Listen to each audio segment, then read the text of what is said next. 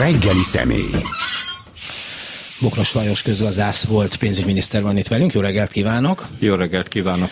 Ebben a pillanatban a forint úgy áll az euróhoz képest, hogy 400 forint 30 fillért kell adni egy euróért, pár perccel ezelőtt még 399 forint 80 fillért. Gondolom ez így ingadozik. Szóval 400 forint praktikusan az euró és 380 valamennyi a, a dollárot, még tovább romlott a dollárhoz képest a forint. Egyrészt ön szerint mi ennek az oka, ennek a romlásnak? Kezdjük ezzel. Sok oka van, de a két legfontosabb oka az infláció, és erre még rátesz a magyar kormány régóta űzött szakszerűtlen és észszerűtlen gazdaságpolitikája, ezen belül elsősorban a pénzpolitikája, vagyis a jegybank monetáris politikája. Bizonyára emlékszik műsorvezető úr, két évvel ezelőtt az alapkamat 0,6% volt. Már akkor megmondtam, hogy ez őrületesen alacsony, és hogyha majd elindul az infláció, többek között a jegybank helytelen pénzpolitikája következtében, akkor ezt a másik oldalon majd túl magasra kell emelni. Na ez megtörtént, mert most már kilencszeresére sikerült felemelni ahhoz képest a jegybanki alapkamatot, és még mindig nem elég, mert láthatóan tovább csúszik a forint. Tehát a jegybank, ha meg akarja állítani egyrészt az inflációt, másrészt jelesül az árfolyam további romlását, akkor még további jelentős szigorítást kell végrehajtson a pénzpolitikában, ami viszont azt jelenti, hogy fékezni fogja a gazdaság növekedését. Nyilván a, a járvány két, bő két éve átrendezte azért a, a gazdasági viszonyokat is, tehát azért, és mindenütt a világon a, a, eleresztették a, a költségvetési hiányt, és próbálták pénzt pumpálni a rendszerekbe, hogy valahogy fenntartsák a, a gazdaság működését. Tehát ez azért nem magyar jelenség. Én nem mondtam, hogy ez magyar jelenség ráadásul külföldön sem mindig helyes pénzpolitikát folytatnak. Az amerikai jegybank vezetője már elismerte saját maga, hogy bizony elaludtak a volánnál. Ugyanez vonatkozik egyéb jegybankokra is, többek között az Európai Központi Bankra. De evezzünk hazai vizeken, és értékeljük ezt a bizonyos hazai rögvalóságot, ahol ugye a Nemzeti Bank hivatalos adata szerint a májusi infláció már kétszámjegyű, azaz 10,7 százalék, hogyha megnézi a honlapon, megtalálja. Ez magasabb, mint az eurozóna inflációja, ami 8,1 százalék. Ez azt jelenti, hogy a magyarországi infláció nem pusztán a külföldi infláció begyűrűzésének a következménye, hanem erre még rátesz a hibás magyarországi gazdaságpolitika. Az a gazdaságpolitika, ami még mindig fölöslegesen laza pénzpolitikát, és a legutóbbi időkig eszméletlenül túlköltekező költségvetési politikát tartalmazott. Benne van ebben a rossz adatban az is, hogy az EU, Európai Uniós források elakadni látszanak, nem kevésbé érkeznek Magyarországra. Ebbe az adatban szerintem nincs benne, a kamatadatokba találja meg ennek a tükröződését, hiszen az a tény, hogy az Európai Unióval folyamatosan idézőjelbe szabadságharcot folytat a nemzeti szégyen kormánya, nagyon lényeges, hogy ez elbizonytalanítja a külföldi befektetőket és a nemzetközi pénzpiacokat, ami annyit jelent, hogy sokkal magasabb kamaton lehet már csak tőkepiacon hitelt fölvenni, mint eddig lehetett, és noha ez minden országra jellemző, Görögországra, Olaszországra is, nálunk ezt a úgynevezett többlet kockázati prémiumot még a kormány értelmetlen gazdaságpolitikája tovább fokozza. Tehát azt kell megállapítani, hogy a magyarországi infláció az két összetevőből áll, egyrészt az importált inflációból, másrészt a belföldön gerjesztett inflációból, ami mind a hibás pénzpolitika, költségvetési politika és jövedelempolitika következménye. Mikor azt mondja, hogy elbizony, elbizonytalanítják a befektetőket, akkor gondol olyanra is, hogy kiszámíthatatlan például az adópolitika hétfőn még ez a szabály, kedden nem csak, hogy megváltozik, hanem visszamenőleg megváltozik. Egy csomó szabály állandóan alakul. Szóval, hogy, hogy nehezen kiszámíthatóak a, viszonyok. Igen, a gazdaságpolitika kiszámíthatósága az nagyon fontos költségnövelő, vagy éppen csökkentő tényező. Magyarországon azonban a gazdaságpolitika 20 éve kiszámíthatatlan, tehát ilyen szempontból nem lehet azzal vádolni a Fidesz kormányt, hogy különösebben elrontotta volna a nemzetközi hitelünket ahhoz képest, amilyen korábban volt. Viszont az Európai Unióval folytatott értelmetlen és felelőtlen szabadságharc az azt jelenti, hogy a tőkepiacok sem, meg a magyar nép sem tudja, hogy mikor érkeznek meg azok a források, amelyeknek a megelőlegezését már tavaly tőkepiaci hitellel a magyar kormány fölvette, és ennek következtében még, több, még jobban eladósította az országot. Ne felejtsük el, hogy a magyar államadóság visszanőtt 80% fölé a bruttó hazai termék arányában, és a Fidesz ugye nagyon sokáig büszke volt arra, hogy na erről a 80-ról sikerült lehozni 65-re. Két év alatt ők maguk ezt visszadobták, és ebben nagyon kis szerepet játszik az, hogy külföldről begyűrűző válság van. Ráadásul a válságot is lehet többféleképpen kezelni. Nem kell általános pénzszórással, nem kellett volna például törlesztési moratóriumot adni, hanem ehelyett célzottan csak azokat a rétegeket, amelyek az állásukat, jövedelmüket elvesztették, és azokat is csak nagyon rövid ideig, mert látszólag tavaly 7%-kal növekedett a gazdaság, ami azt jelenti, hogy a kereslet visszapattanásával tulajdonképpen a foglalkoztatottság és a növekedés helyreállt de közben a lakossági jövedelmek, most nyilván az infláció ezt átrendezi ezt a dolgot, de a statisztikákban elég szépen nőttek. Hát többek között a költségvetési átutalások miatt. Ne felejtsük el, hogy túlságosan nagymértékű minimálbér emelésre került sor, amit egyáltalán nem magyaráznak meg a magyarországi termelékenységi hatékonysági növekedés adatai. De lehet, hogy szociális szempontok megmagyarázzák. Igen, de a piac az nem szociális háló. Azt a szociális hálót, azt az kormány csinálja, a piac által egyenlőtlenné tett jövedelemviszonyok részleges korrigálása érdekében ami azt jelenti, hogy nem mindenkinek kell adni támogatást, hanem azoknak, akik rászorultak. Nem kellett volna a 13. havi nyugdíj, ráadásul azért sem, mert senki nem fizetett 13 hónapig eh, nyugdíjjárulékot annak idején. Nézze meg, a társadalombiztosításban a nyugdíjkassa körülbelül 30%-os hiányjal küzd, ami azt jelenti, hogy ma már csak a kétharmadát fedezik az éppen aktuális járulék befizetések azoknak a járadék kifizetéseknek, amiket a kormány foganatosított, és ráadásul tavaly már se volt igaz, mert a 13. havi nyugdíj még ezt az arányt is tovább rontotta. Minek akkor társadalombiztosítás, hogyha az nem tud önállóan zárt pénzügyi kockázatközösségi alapként működni? Hát már rég nem tud. Jó, de akkor fölösleges, tehát akkor azt kell mondani, hogy majd az adókból finanszírozzuk a nyugdíjakat, akkor viszont hát még kevesebb részben, fog jutni. Részben ez történik, hogy van ott egy 30%-os hiány, az csak a költségvetésben Persze, csak ugye ennek meg az a következménye, hogyha a társadalombiztosításnak folyamatosan óriási hiánya van, azt a központi költségvetés egyéb bevételeinek terhére máshonnan kell elvonni akkor azt kell megkérdezni a népokos gyülekezetének, hogy mire költsünk kevesebbet? Oktatásra, egészségügyre, a hadseregre, rendvédelmi eszközökre, vagy éppen területfejlesztésre, infrastruktúrára. Tehát millió kérdés van, a társadalombiztosítás hiánya kiszorítja az értelmes költekezést a központi költségvetésből is.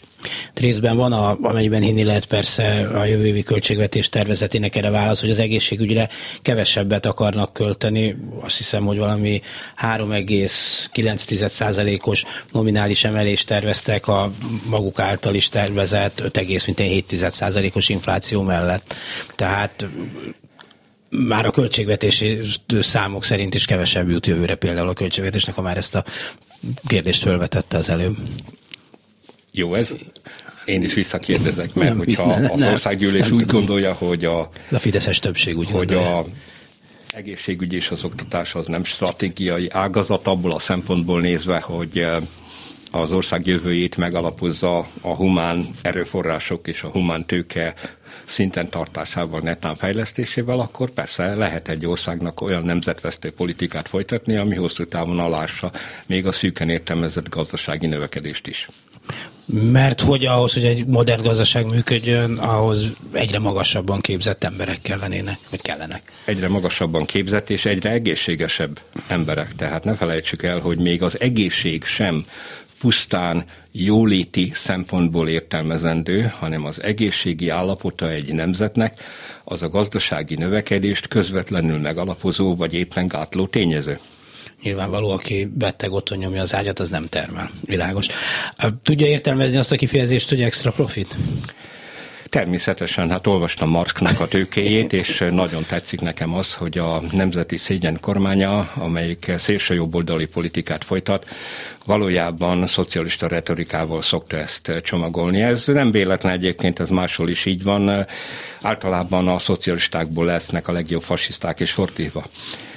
Itt ugyan azonban arról van szó, hogy ez a kifejezés már Marx korábban is értelmetlen volt, mert többek között már abban a korban kimutatták, hogy úgynevezett extra profitra akkor van lehetőség, hogyha egy adott helyen a szabad verseny nem érvényesül. Tehát az extra profit az teljesítmény nélküli járadék elsajátítást tesz lehetővé, egyáltalán olyan jövedelemképződést, amit nem támasztanak alá semmilyen szempontból teljesítmények, és ez e, tulajdonképpen magának a kormánynak a bűne, mert egy normális kapitalizmusban a kormánynak nem az a feladata, hogy rombolja és torzítsa a piacot és a versenyt, hanem hogy élénkítse, fokozza, erősítse és törje szét a monopóliumokat. Tehát állami beavatkozásra mindenképpen szükség van, de állami beavatkozás és beavatkozás között óriási különbség van.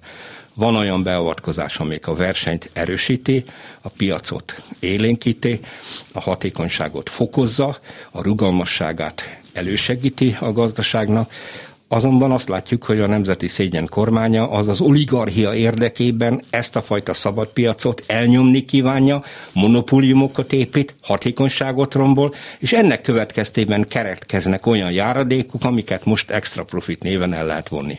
Hát vagy esetleg nincs is ott akkora profit, nem akarom védeni a repülő társaságokat, de hát az elmúlt két évben érthető okokból elég komoly veszteségeket halmoztak fel. Tehát a józan parasztés szerint ott olyan még profit se feltétlenül keletkezik, nem, nyilván nem itt, abból élnek, itt, hogy szombaton zárva tartanak azért. Itt most különböztessünk meg két nagyon fontos dolgot. Egyrészt valóban azokat a területeket, ha megfigyeljük, amelyekre a Nemzeti Szégyen kormánya ezt a bizonyos extra profit adót szeretné kivetni, annak egy része azért monopólium és azért nyer extra profitot, mert ezt a Fidesznek a szabályozása tette lehetővé. Ugyanakkor két legyet akarnak ütni egy csapásra, és ez nagyon lényeges, hogy vannak olyan területek ebben a körben, olyan területekre is ki akarják terjeszteni ezt a bizonyos különadókat, fogalmazunk akkor inkább így, ahol egyáltalán nincsen monopólium, hanem még viszonylag szabad verseny van, tessék gondolni elsősorban a kiskereskedelemre, a belkereskedelemre, ahol az bántja a csőrét a Nemzeti Szégyen kormányának, hogy nem tudták az eddigi különadókkal és megkülönböztető diszkriminatív intézkedésekkel kiüldözni az 500-szor hatékonyabb külföldi tőkét. A Lidl, az Aldi, a Spár és az összes többi külf- Ocean külföldi vállalat a százszor hatékonyabb, mint a nemzeti tőkének elkeresztelt magyar ö, ö, oligarchia egyes vállalatai, és ezek szeretnének monopóliummá emelkedni, ahhoz az kell, hogy üldözzük ki a külföldi tőkét azokról a területekről is, ahol még van verseny. Na jó, de ennek már nem csak gazdasági, hanem társadalmi kockázata is van a mai helyzetben. Nem a, talán a portfólió készített most egy felmérést, hogy 20-25 százalék az átlagos élelmiszer áremelkedés egy éven belül. Hogyha ezeket a hatékonyabban működő kiskereskedelmi láncokat kiüldözik, akkor ez nem 25 lesz, hanem 35 vagy Pontosan 40 nyilván. Tehát ez a, a, a, akkor pedig már csak azt lehet mondani a népnek, hogy ne kenyeret tegyen, hanem Jó, kalácsot. de ez minden eddigi intézkedésére is elmondható a Nemzeti Szégyen kormányának, tehát gondolja végig az a tény, hogy rezsicsökkentés van, annak ötszörösen megfizetjük az árát többek között abban, hogy nincsenek fejlesztések az energetika területén, hogy a költségvetésnek iszonyatos, több ezer milliárdos kára következik ebből. A költségvetési adósság, az államadósság rendkívül mértékben felszaporodik, és valójában csak a jómódúakat támogatják vele, nem a szegényeket. Tehát miről is van szó? Arról van szó, hogy van egy hibás intézkedés, ami látszólag előnyt nyújt a társadalom bizonyos tagjainak, de a társadalom nem transzparens, nem átlátható módon annak a többszörösét megfizeti máshol. Többek között inflációban, meg abban, hogy nézzük meg hány száz forint a forint. Most már 431. Uh, 431. A Bokros Lajos volt pénzügyminiszter, közgazdász a vendégünk. Megjelent egy cikk az élet és irodalomban, ahol hát a, azt mondja, hogy 9 mondat, 7 hazugság a kormánynak abban a levelében, amit szét, szétküldött. Nekem mondjuk be van állítva a spam szűrőmbe, úgyhogy nekem aztán küldözgethetik. De a kollégák voltak olyan kedvesek, és itt megmutatták nekem. Ugye kezdődik a, azzal, hogy mindig elhangzik, hogy ugyan Brüsszel, az Európai Unió azt akarja, hogy emelkedjenek az árak, de mi megvédtük. Mármint, hogy a üzemanyagárak, a villany, a mit tudom én, micsoda, tehát a, a rezsinek nevezett árak, de Magyarország hősiesen ezt megvédi. Fogalmazzunk pontosabban. Az van ebben a közleményben, hogy Magyarország azzal védte meg a rezsicsökkentést, hogy továbbra is lehetővé tette az Európai Unió a csővezetékes orosz olaj magyarországi behozatalát. Most, Most az általános harc mellett erre a konkrét harcra igyekezzünk vigyázó szemünket vetni, mert nagyon lényeges, hogy ez az alaphazugság, nevezetesen semmi köze nincsen az orosz olajnak, ami ráadásul nem is annyival olcsóbb, mint a világpiaci olaj, hogy ez megalapozhatna ilyen mértékű rezsicsökkentést. Ráadásul Csehország, Szlovákia, amelyik szintén a barátság vezeték déli szakaszából nyeri a maga orosz származású kőolaját, nem alkalmaz ilyet, mert nem akkora ostobasággal megterhelt az ő kormánya, hogy tudná, hogy ez föntartható lenne, vagy akár gazdaságilag, illetve szociálisan indokolt. Itt egyszerűen arról van szó, hogy a Nemzeti Szégyen kormánya változatlan fönn akarja tartani az országnak az egyoldalú gazdasági és politikai függőségét az orosz imperializmustól, amely most háborút kezdett Ukrajna ellen, és ez bizony valóban mindenkire e, többletterheket ró, bármennyire is, ez is egy másik hazugság, e, e, ezt tagadja a Nemzeti Szégyen kormánya. Jó, de hát Magyarország tényleg erősen függ az orosz, már a magyar gazdaság az orosz olajtól. Azt nem lehet csettintéssel azt mondani, hogy Aha, holnaptól... Csak 20 évvel ezelőtt el kellett volna hát, kezdeni. Hát, Oké, okay, de nem kezdődött Hát el. ez a probléma, így van. Tehát ebben nagyon sok kormánynak van bűne, és ennek a kormánynak már 12 éve lehetővé, lehetősége lett volna arra, hogy ezt a, ezt a függést csökkentsék. Többek között azzal, hogy az Adria kőolajvezetéknek a kapacitását megnövelik, ami egyébként is lehetővé tenni legalább a kétharmadának a kiváltását, ami a magyarországi olaj szükséglet. Jó, de ezzel együtt látjuk, hogy Nyugat-Európa több országában és még mindig túlzottan függnek az orosz szállít, vagy függtek. Hát most a szankciók nyilván ezt átrendezik. A külföldi hiba nem menti a magyar kormány hibáit. Hát nem menti, de, de, de mondjuk ez a múlt, ami nyilván fontos tudni, hogy mi történt, de, de akkor is ez a helyzet.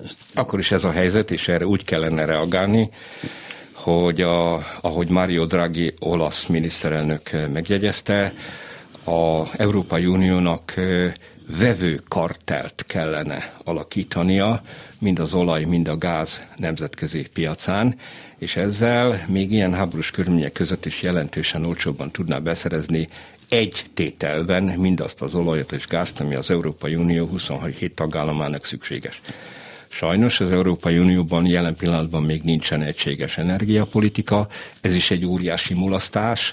Az elmúlt tíz évben sikerült elmulasztani annak a óriási lehetőségét, hogy az Európai Unió a tekintetben tényleg unióként lépjen föl, és most ezzel fizetjük meg az árát, hogy az Európai Unió egysége az megtörik azon, hogy vannak, akik jobban kiszolgáltatottak Oroszországnak, mint mások hogy a rezsicsökkentés mellett azt is szokták felhozni, hogy hát így is nagyon magas az infláció, hát akkor milyen magas lenne, hogyha a piaci hatásoknak engedve alakulnának ki az árak. Igen, de az infláció az pontosan a rezsicsökkentéstől is magasabb, mert ez olyan mértékben eltorzítja a piacot olyan mértékben nem teszi lehetővé, hogy hatékonyságot növelő beruházások, netán energiát megtakarító, energiafelhasználás csökkentő beruházások valósuljanak meg, Ilyen körülmények között senkinek nem érdeke olyan beruházásokat megvalósítani, ami lehetővé teszi, hogy valamikor majd megállítsuk ezt a rettenetes áremelkedést. Tehát pont fordítva van, hogy a Kádár idején is úgy gondolták, hogy majd a árak begyűrűzése az megáll hegyes halomnál. Hát ennek az lett az eredménye, hogy Magyarország vészesen eladósodott, és tulajdonképpen majdnem csőd közeli állapotba jutott. Ezt akarjuk? Hát lehet, hogy nem ezt akarjuk, de lehet, hogy ez fog következni. Én nem szeretném ezt előrejelezni, pláne nem a klubrádiónak a hullámhosszán.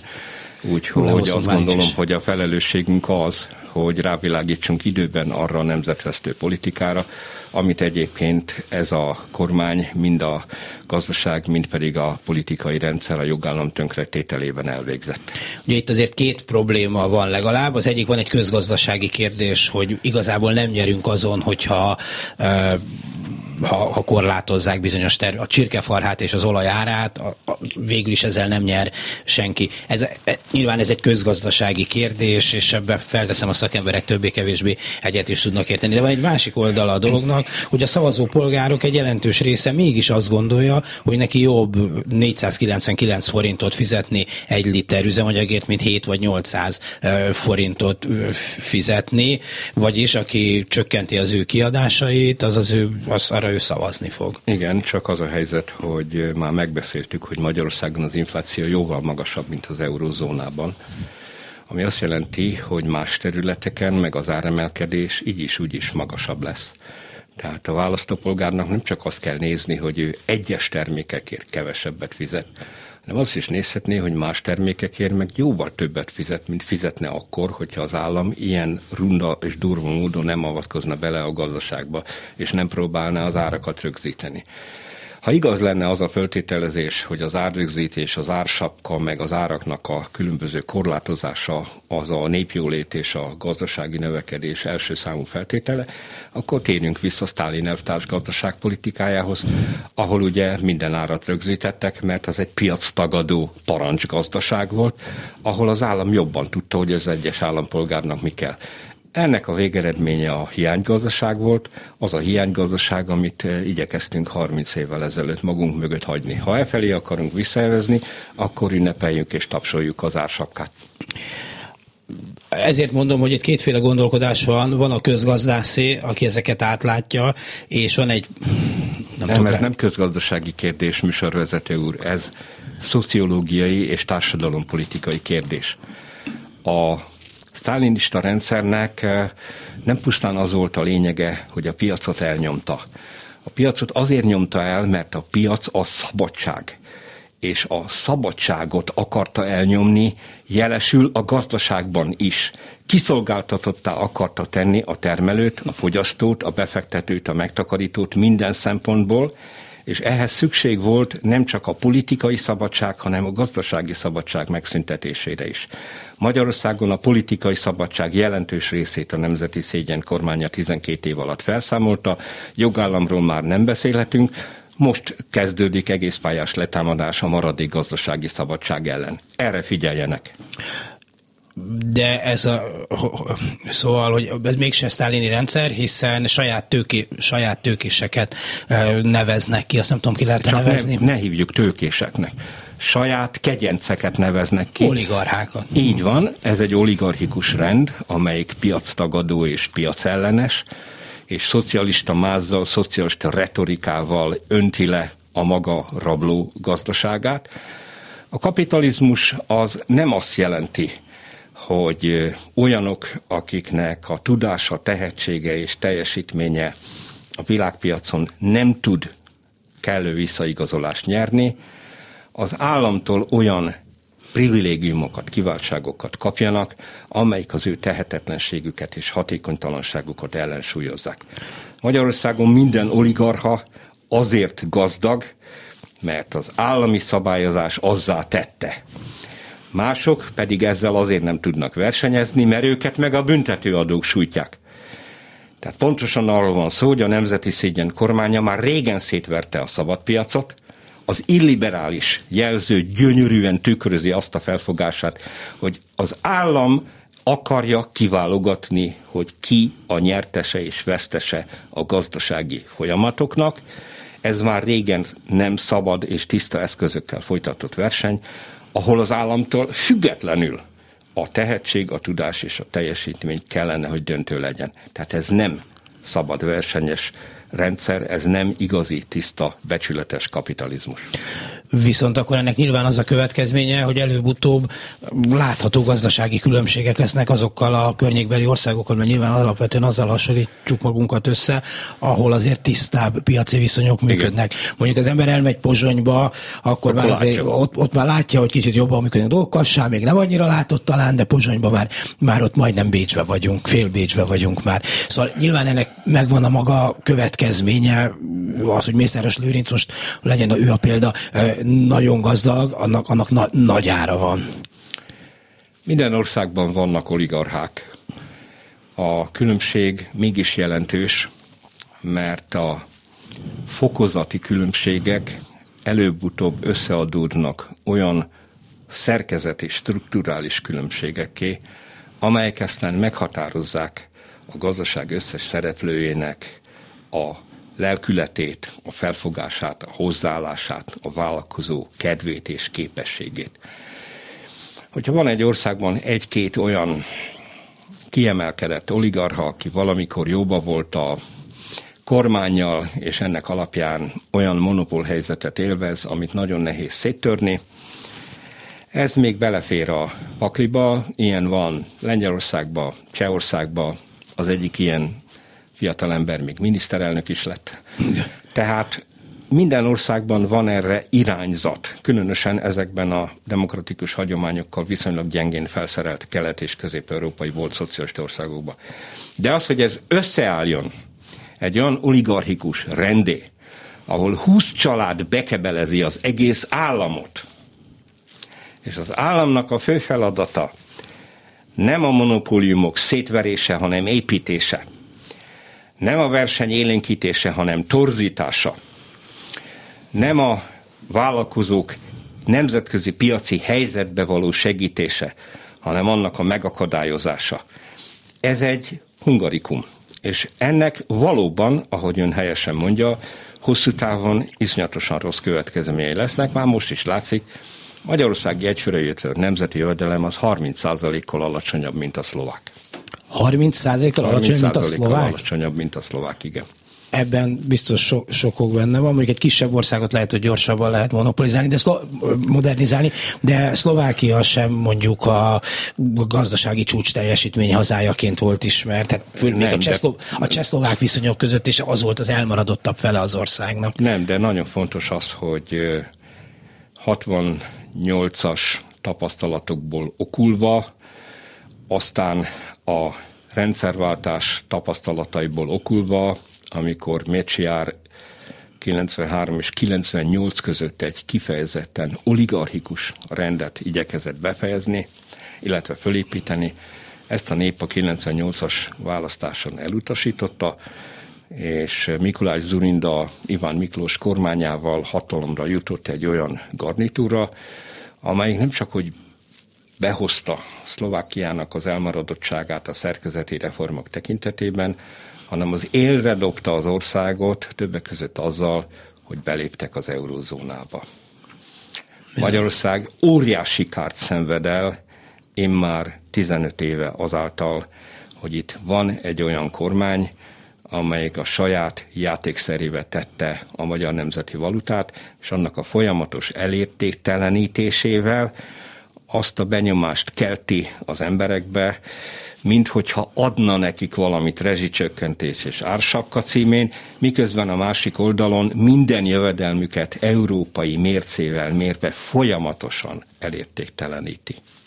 Állítólag egy kollégája mondta valami béremelésről szóló szakszereti vitába, hogy teljesen mindegy, mennyit emelünk nektek, ha szükséges, én bármennyit el tudok inflálni. Igen, ezt én mondtam egyébként. Mondta, a, jaj, én bocsánat. mondtam, úgyhogy a, a, a, idézem. a szerzői jogot azt az ne tessék elvitatni. Bocsánatot kérem. Volt a, annak idején, hát először is egy olyan 95-96-ban, hogy országos érdekegyeztető igen, tanács. Ez már, volt. ez már nincsen. Na, sincs, igen. Most ez azért lényeges, mert az is egy olyan jogállami intézmény volt, ahol a pénzügyminiszternek kötelessége volt megjelenni, és a munkadók és a munkavállalók képviselőivel megbeszélni, megtárgyalni, megvitatni a gazdaságpolitikának a mai intézkedéseit, amelyek a munkadókra és a munkavállalókra közvetlenül hatudtak. És én őszinte voltam mindenkivel, és elmondtam, hogy olyan körülmények között, amikor a költségvetés rendkívül rossz helyzetben van, államcsőd veszélye fenyegette az országot, amikor a magyar munka nemzetközi versenyképességét helyre kellett állítani, tehát úgy kellett úgymond egyszerre megszorító intézkedéseket hozni, hogy az ne döntse recesszióba az országot, hanem szabadítson fel energiákat. Elmondtam, hogy azt szeretném kérni a munkadóktól és a munkavállalóktól, hogy minél alacsonyabb névleges költségnövekedésben, többek között bérnövekedésben értsenek egyet és állapodjanak meg, mert az, hogyha túlhúzzák ezeket a követeléseket, az csak az inflációt fogja növelni. És végül ugyanott leszünk, mert a magyar gazdaság teljesítményét azt végső soron a világpiac fogja értékelni, nem a magyar kormány, nem a magyar állam. Ennek következtében, hogyha nem tudunk versenyképesen exportálni, ilyen bérköltséggel, akkor a forint el fog értéktelenedni, magasabb lesz az infláció, és majd akkor lesz az exportvállalatoknak olyan nyeresége, hogy mégiscsak helyreáll a fizetési mérleg egyensúlya. Ezt mondtam el akkor. Szóval... 95. 95-ben volt, hogy látványos az a dolog, hogy adunk egy 13. havi nyugdíjat, azért az, hogy a kifli ára 41 forintról 42 azért az, az, az, az egy darabig nem tűnik föl.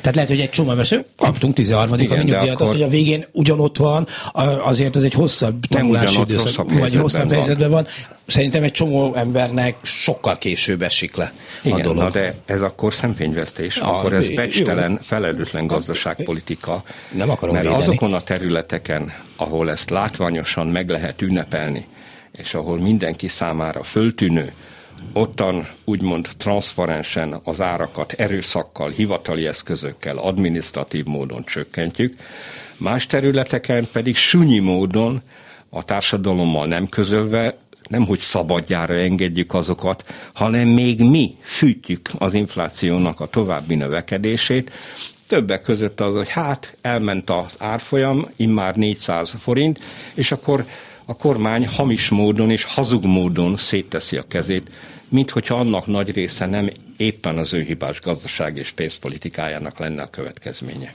Bokros Lajos a vendégünk. Ugye a KSH adatain mindig meglepődöm, mikor azt mondják, hogy mekkora a magyar átlagos jövedel, fizetés, jövedelem, az már kicsit árnyalja a képet, hogy állítólag 10 munkavállalóból 8-nak nem éri el az átlagos jövedelme a statisztikai átlagot, ami azt mondja, hogy rettentő nagy különbségek vannak a, a, a jövedelmek között Magyarországon, a, a munkajövedelmek között, Igen, és nem is csak a tőkejövedelmek Ez között. is egy óriási hazug szemfényvesztő gazdaságpolitikai lépésnek a következménye amit úgy fogalmazhatunk meg, hogy egyrészt van egy egykulcsos személyjövedelemadó, másrészt pedig a személyvadalom adó rendszerébe beépített hamis, a jómódúakat támogató szociálpolitika.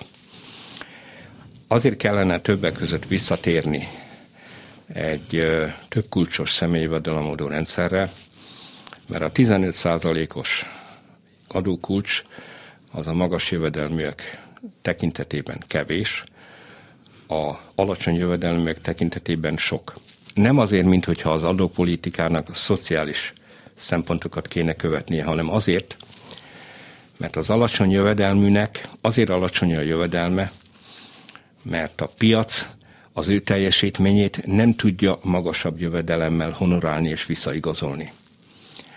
Azáltal, hogyha 15% helyett mondjuk az ő jövedelmét 5% adó terhelné, azáltal hallatlanul megnövekedne a kereslet az ilyen munkaerő iránt, és azok a munkások, akik a maguk értéktöbletét, vagy többletértékét, vagy hozzáadott értékét modern szóval nem tudják magasabbra növelni rövid távon, mert szakképzetlenek vagy rossz helyen laknak, ezeket is a magasabb jövedelem áldásaiban tudnánk részesíteni, és nem csak azokat, akiknek egyébként a 25%-os maximális adókult se lenne túl magas, mert egyébként Szeretném elmondani, hogy Ausztriában, ahol személyjövedelemadót fizetek, ott 40% fölött van a marginális kulcs, tehát a határkulcs, a legmagasabb kulcs, és ez elég gyorsan eléri a jövedelme már az alsó középosztály bizonyos szintjeinél is.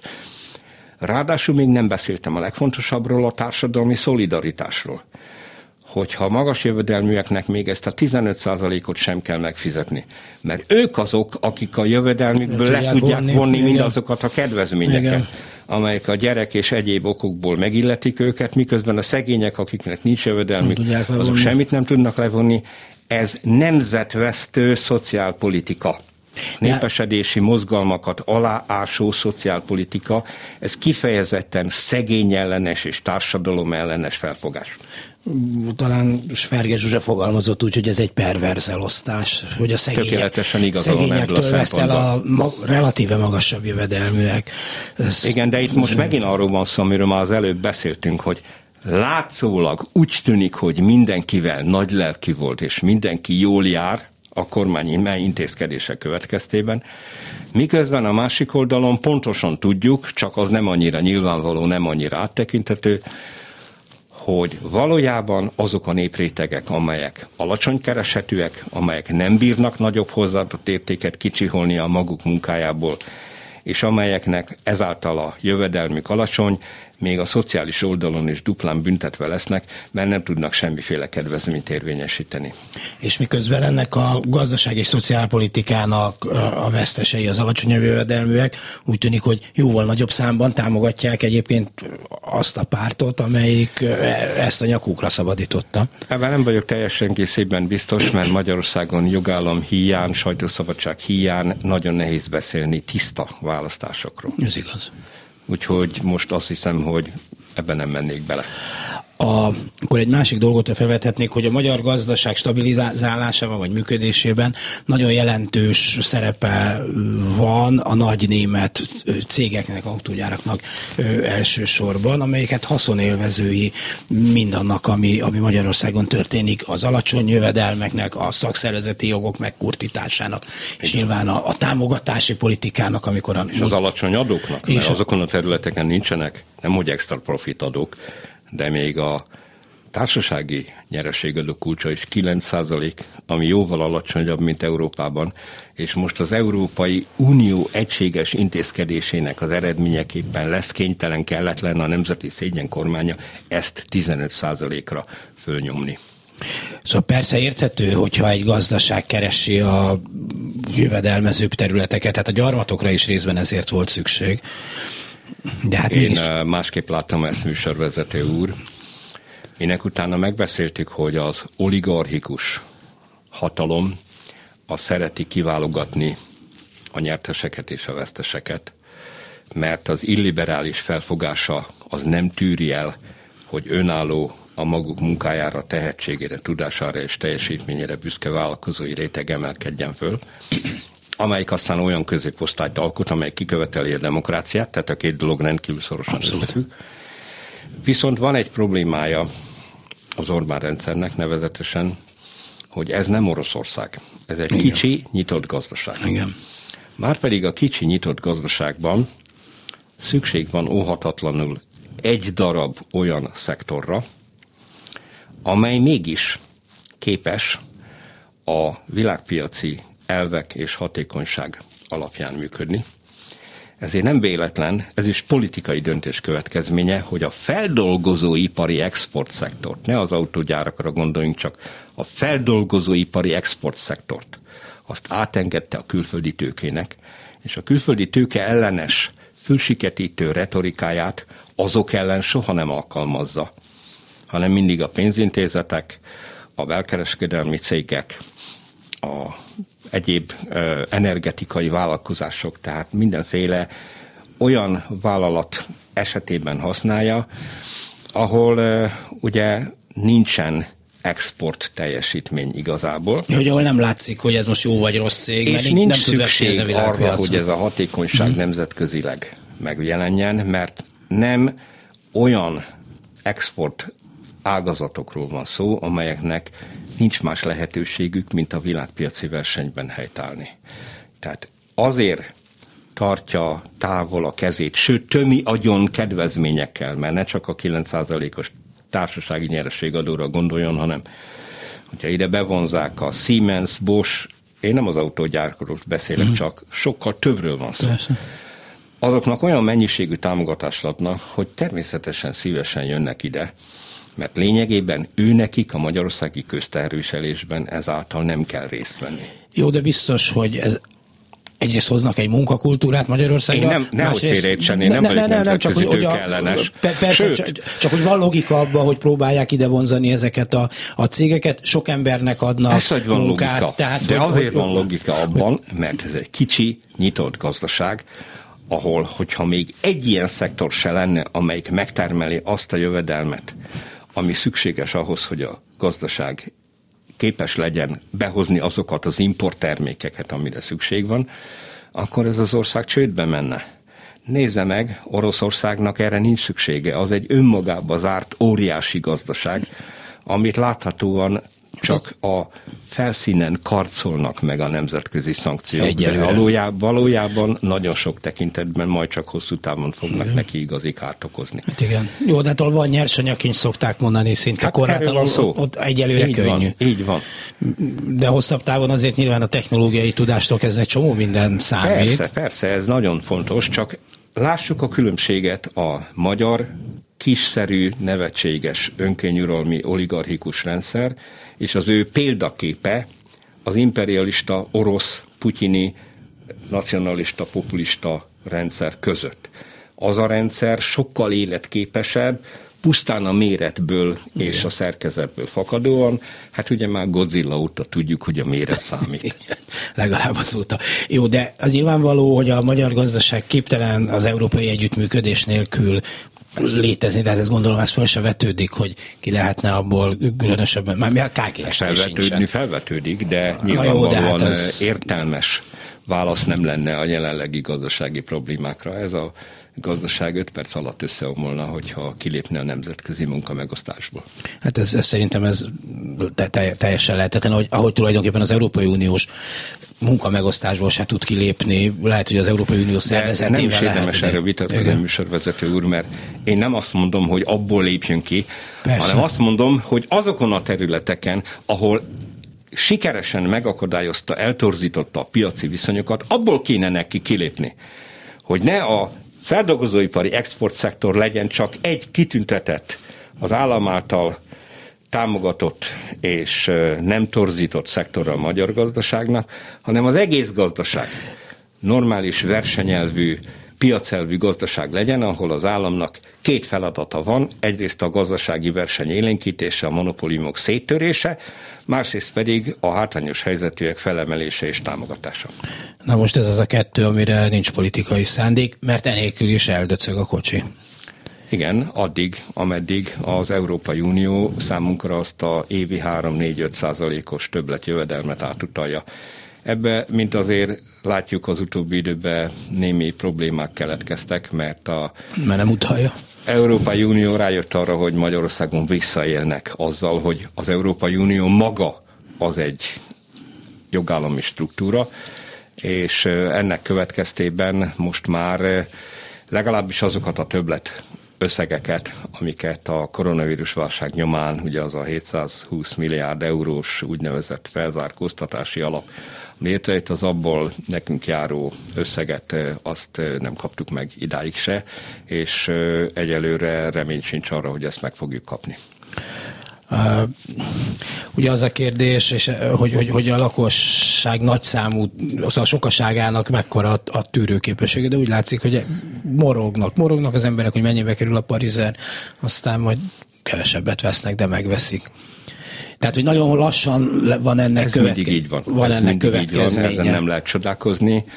A magyar társadalom jelentős része az nem azzal kell és nem azzal fekszik, hogy társadalompolitikai kérdéseket feszegessen, hanem a családja megélhetésével, azokkal a gondokkal kell foglalkoznia, és mondom még egyszer, soha ne felejtsük el, hogy honnan tud ez a szegény, szerencsétlen ember tájékozódni. Hát nem a internetes klubrádióból, hanem abból a százszoros erővel harsogó, hazug és hamis állami propagandából, ami elöntötte a összes hullámhosszot. Köszönöm szépen Bokros Lajos közgazdásznak volt pénzügyminiszternek, hogy itt volt, önöknek pedig köszönöm szépen az egész reggeli figyelmét. A mai műsor elkészítésében munkatársaim voltak itt a stúdióban Bencsik Gyula, Lantai Miklós, Dobos Krisztina és a szerkesztő Herskovics Eszter Dési Jánost hallották. A viszont hallásra.